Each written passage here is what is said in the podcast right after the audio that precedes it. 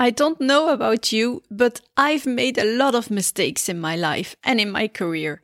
From sending the wrong email to my whole database, to launching an update of a crucial platform for teachers full of bugs right when they needed it most, from saying stupid things in meetings to my boss or to dear ones, from leaving at the gas station with the gas hose still in my car. And some of these mistakes were mine and others were made by someone in my team. And today I wanted to talk about this, how to handle screw ups and even transforming them into opportunities. I'm Muriel, CEO, mum, and educator. I used to work really hard and sacrificed important things to me until I lost my motivation. Fast forward past many failed attempts and lessons learned, and I found a way to reach great results while working less. Today, I'm obsessed with helping other leaders build meaningful lives. So each week, I'll be sharing inspiration to change your life and organization. This is Rebel Leader with a Heart. I just had an emotional morning. I had received bad news this morning regarding my son. Nothing irreversible, fortunately, but still it destabilized me a little bit and made me feel bad and tired.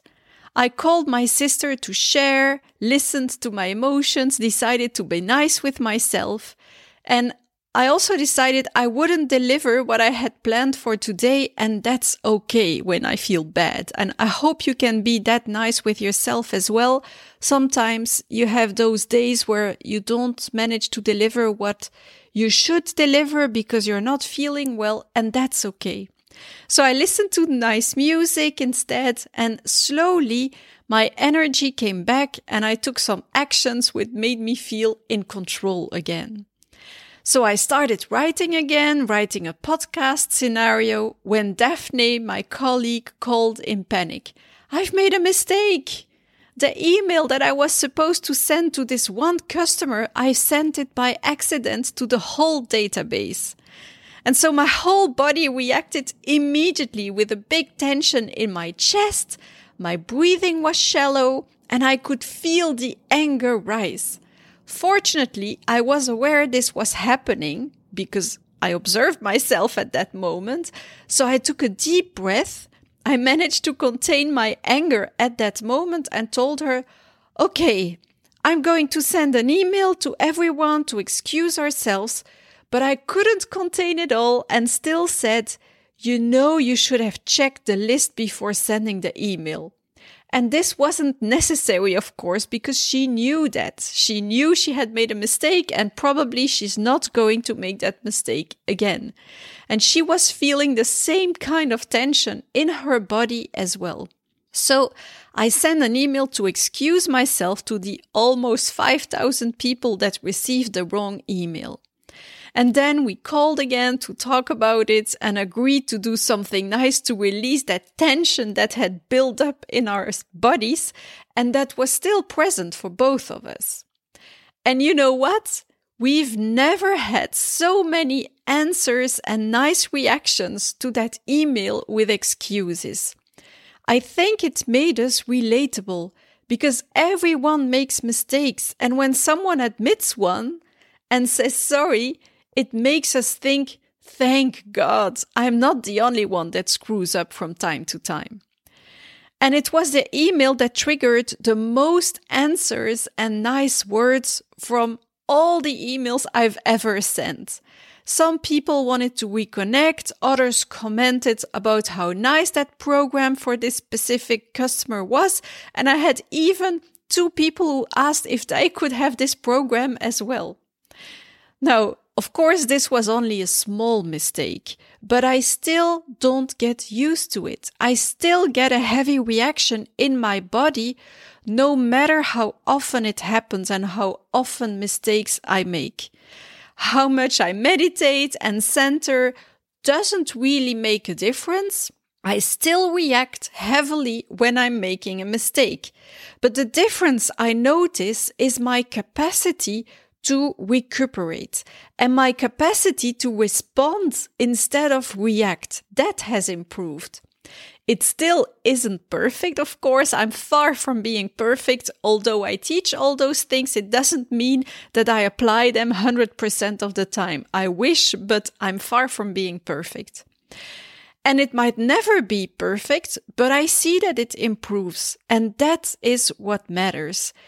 It doesn't matter that you make a mistake and then that you react heavily. That's normal.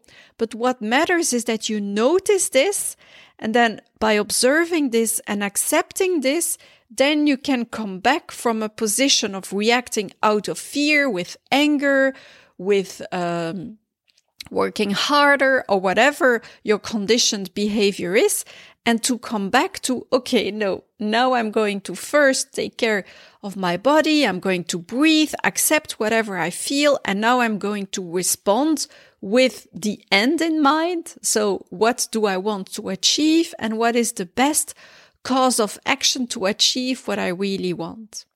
And so what has improved is that capacity, that capacity to respond instead of react. Like I said, it's still not perfect, but it improves. And that is what matters because you can't help what you feel at the moment, whether it's anger towards a colleague that made a mistake, frustration, sadness, guilt, resignation, fear of not reaching your goals or fear of disappointing someone. What happens then, the emotion that arises, you're not responsible for that emotion in the moment. You just need to acknowledge it and accept it. And of course, it doesn't mean agreeing with it. When I felt the anger towards my colleague, I wasn't agreeing with that feeling.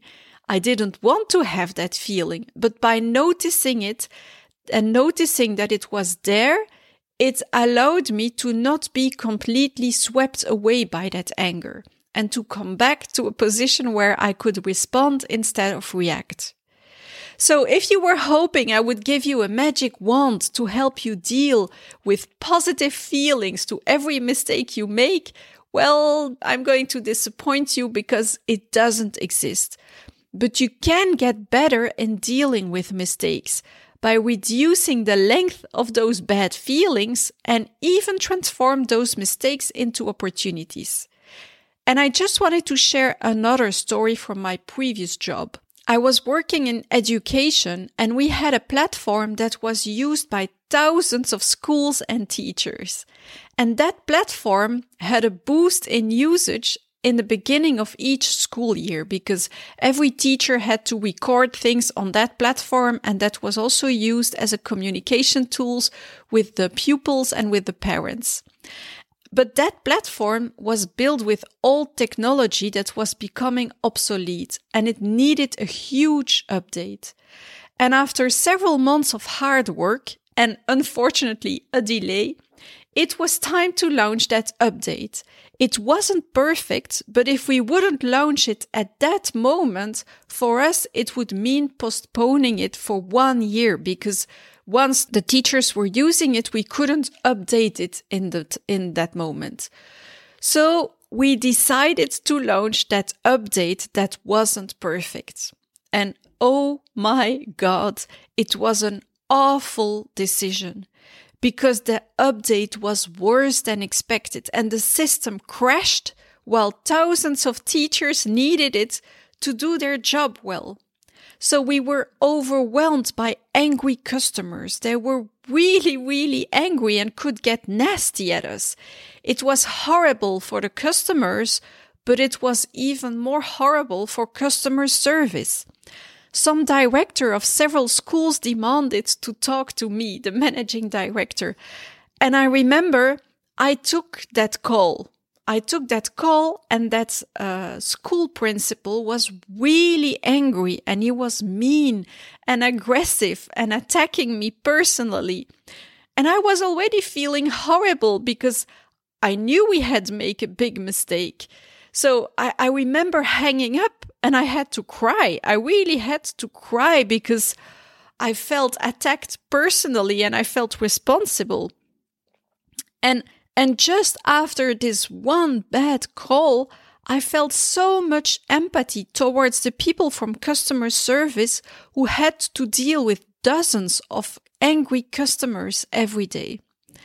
So we had this update full of bugs that was causing a lot of problems to thousands of people and we couldn't fix it immediately. It really needed some time to fix bug after bug while we were live. And so I decided to send a message to the whole market. I couldn't help my customers immediately, but I could at least show that we cared a lot, that we understood their frustration and anger, and of course, we apologized, or I apologized and took full responsibility. And so slowly we fixed all the bugs and could help more and more customers. And we tried to help them any way we could. And later, that was on the short term. Of course, later we improved our release process to avoid such crises in the future. And so in the process, we lost a few schools, but we also created huge fans. And, and that's strange, of course, because you might think you made a big screw up and you are creating huge fans. But did you know that satisfied customer rarely becomes fans? Simply being satisfied isn't enough anymore. We have to create an emotional bond. And when a customer is really angry, we can create that bond. First, by listening to that person, by understanding that anger, and by showing that we truly care, and of course, in the end, by fixing the issue. And that's how you create raving fans by helping someone that is completely angry at you, solving his problem for you, and then you get a fan. Of course, it doesn't mean that you have to screw up things on purpose so that you can create fans, of course.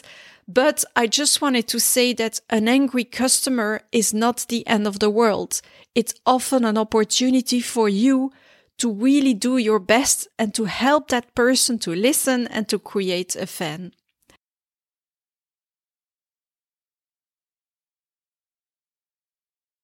So making mistakes isn't so bad after all. Because when you make a mistake, you can create this deeper emotional connection, whether it's with a customer, whether it's by apologizing like I did, or or whether it's just admitting that you made a mistake because it makes you relatable. People can feel a connection with you that you're not perfect and they're making mistakes, you're making mistakes, and that creates a connection. And then making that mistake can help you, of course, improve your processes and it helps you grow as a person.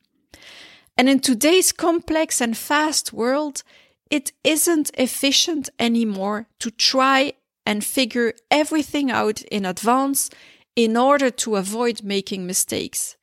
It's not efficient because it's often not possible anymore. By the time everything is figured out and you want to start the implementation, often things have changed, making your plan obsolete. So, unfortunately, today it's more efficient to start with an end goal in mind, of course, and just take that first step without knowing all the steps to get there. It's also what we call working agile. But by working like that, you are bound to make wrong choices and mistakes. But that's okay because the mistakes are there so that you can learn from it, you pivot, you correct the mistake, and then you try something new. And I know that a lot of you think, yeah, I know. We are working agile. We understand this. And many leaders understand this concept rationally agree with this way of working and have decided to actually implement the agile way of working. But only few master the internal experience of making a mistake, the knot in the stomach, the tension in your shoulders, the compressed chest, the negative thoughts that accompany this experience. And it's by accepting those sensations and moving forward despite our fears out of our comfort zone that we can actually adopt the agile body disposition or the agile mindset and that we can create deeper connections with other human beings. And that's not easy because the whole educational system has taught us and conditioned us to avoid making mistakes at all cost. And working agile requires your team or organization to be safe. You need this safe environment to help people to take ownership of their mistakes and then to solve them instead of coming up with blame or very complex political schemes to convince others that in fact no mistakes was made by them. I often see this in unsafe organizations. Mistakes are things to be avoided, and I can sometimes see very complex political schemes to just find a way to tell others that in fact this wasn't really a mistake. Well, it was. But in the meantime, the mistakes continues to hurt the business instead of being fixed. So don't hesitate to go to the show notes of this episode, rebelleaderwithaheart.com slash 51 or to qileader.com slash empowerment dash quiz to measure your team. You will see there also how safe your organization is. So we are at the end of the podcast. Next time you make a mistake, please, I want you to observe your sensations, accept whatever you feel. And so accept means just acknowledging that it is there instead of resisting it. Be nice to yourself. Take full responsibility of solving the mistakes, even if someone else made it. Just take full responsibility, learn from it, fix it, or apologize. So I'm really curious. How do you tend to react when you make a mistake? Do you own your mistakes or do you consciously or unconsciously blame someone else? Do you feel so bad about your mistakes that you cannot keep yourself from working like crazy to solve them without taking the time first to simply increase your energy and then tackle the fixing the issue? So that was it for today. Don't hesitate to share with me the biggest mistakes you have made I know I've made a lot of mistakes in my career and I know I will make a lot of mistakes in the future as well. And that's okay. Yeah, you finished another episode of Rebel Leader with a Heart. If you want more, go to rebelleaderwithaheart.com for show notes and past episodes. If you love the show, subscribe, leave a review, and share it with a friend. The more, the merrier. Thanks for tuning in and have a great week, you rebel leader with a heart. Hello there. How adapted are you to the fast and busy times? Before diving into this subject, let me ask you a question. Do you see yourself working like this until you retire? If yes, congrats, you probably find a way to thrive in today's fast and busy times. But if your answer is no, don't worry, because this five minute quiz on how adapted are you to the fast and busy times might help you. Because if you're still working with the slower time habits and mindset, you might end up working really hard for too little impact. This quiz will show you how adapted you are to today's crazy fast times, and it'll give you your score on the five principles you need to master to better navigate your heavy workload while still having a life. So go to qileader.com slash fast times to start the quiz. Maybe it's time to kickstart your slower and more impactful life. qileader.com slash fast times. Q-I leader.com slash fast times. Now let's dive into today's podcast episode.